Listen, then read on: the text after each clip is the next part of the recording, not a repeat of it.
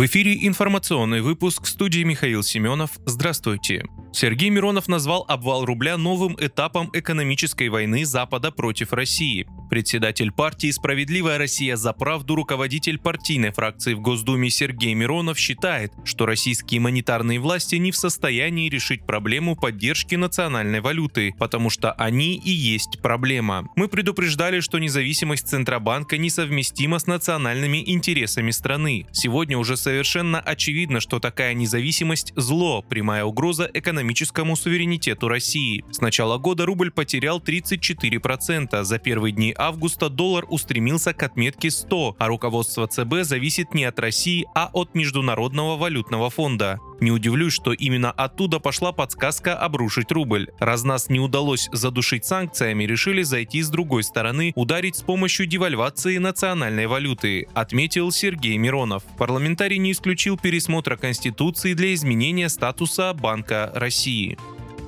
качестве подозреваемого задержан технический директор фирмы «Пира Рос», на складе которой произошел взрыв в Сергиевом Посаде. Об этом сообщила пресс-служба Следственного комитета России. Сотрудники СК изъяли документы, имеющие значение для следствия, в том числе должностные инструкции работников. Также там сообщили, что допросили сотрудников предприятия из числа руководящего состава. В результате в качестве подозреваемого был задержан технический директор. Возбуждено уголовное дело о нарушении требований промышленной безопасности опасных производственных объектов.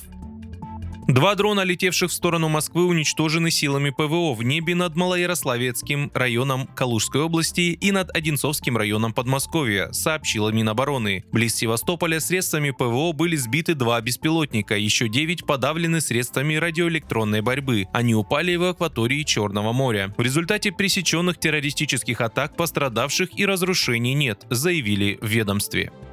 Социальная сеть ВКонтакте стала лидером среди российских соцсетей по показателям месячной аудитории. По данным Cross Web Mediascope, ВКонтакте в июле показала рекордные цифры месячной аудитории более 87 миллионов пользователей. Аналитики подсчитали, что этот показатель вырос на 4 миллиона пользователей по сравнению с прошлым годом. ВКонтакте остается самой популярной соцсетью в России. Ею пользуются 85% аудитории Рунета. Самыми популярными сервисами на площадке названы ВК-клипы, лента новостей и рекомендаций, мессенджер и ВК Мини Апс. Вы слушали информационный выпуск. Оставайтесь на справедливом радио.